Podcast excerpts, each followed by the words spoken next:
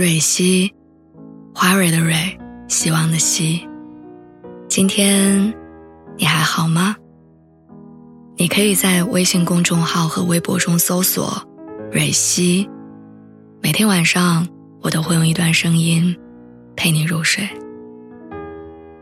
听完今天的故事，祝你晚安，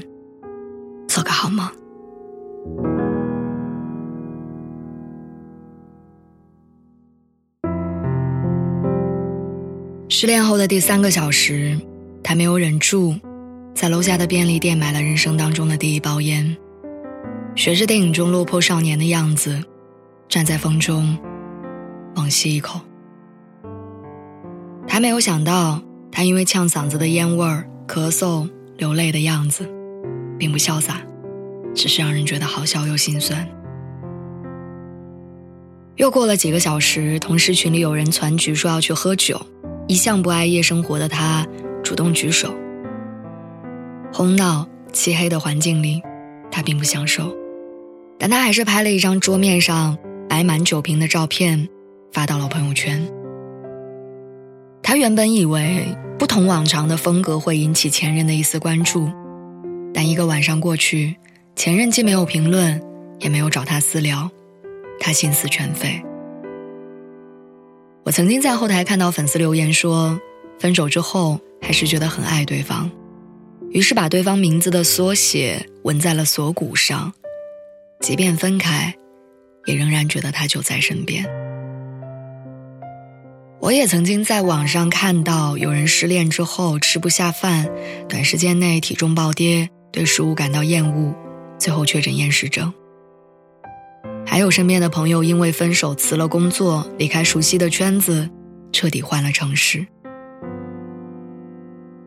好像人们都需要通过分手之后的痛苦崩溃，来证明自己对于这段感情的在意跟不舍，也会用炫耀、较劲等等别扭的方式，在另一半面前刷存在感。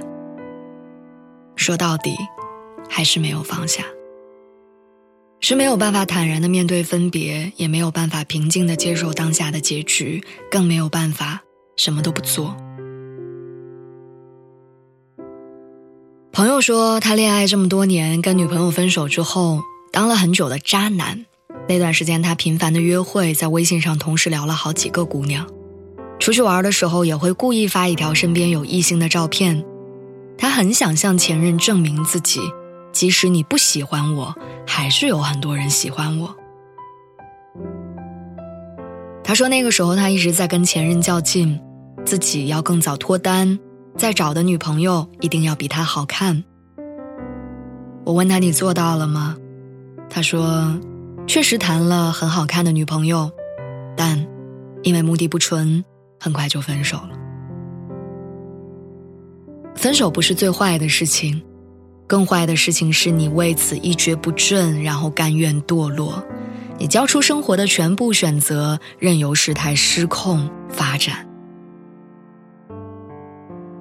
我们必须承认，这个世界上没有人能毫发无伤的走出分手。你要学着面对过去，学着如何安置过往的记忆，如何和过去坚信的事情分离。又要学着抵抗那些细碎的记忆，在猝不及防的时间里，对你突然的侵袭。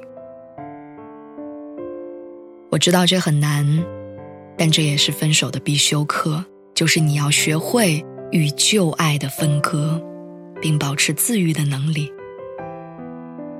不要做蹩脚的事情，不要再伤害自己，并且仍然拥有着让自己好起来的能力。你要找到生活的支点，并且坚信自己可以好起来。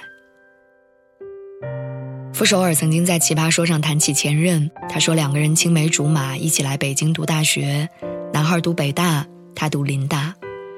那个时候傅首尔就很爱写东西，男孩当时鼓励他这么努力，总有一天你会成为作家。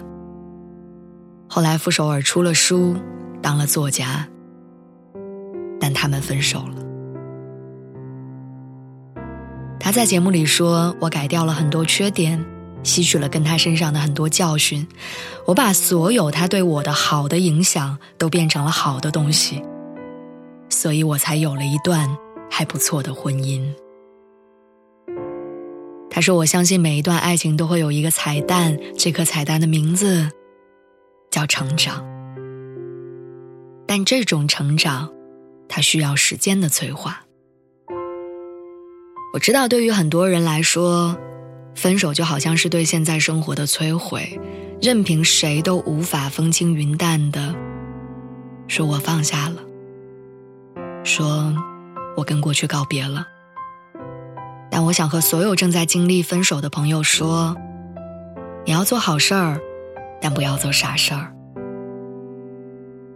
就像傅首尔说的那样，真的能从结束的感情里总结教训，成为更好的自己，你才能让这段分手有它最大的意义。说的俗气一点，一别两宽，各生欢喜。你要越来越好，而不要让他庆幸。他失去了你。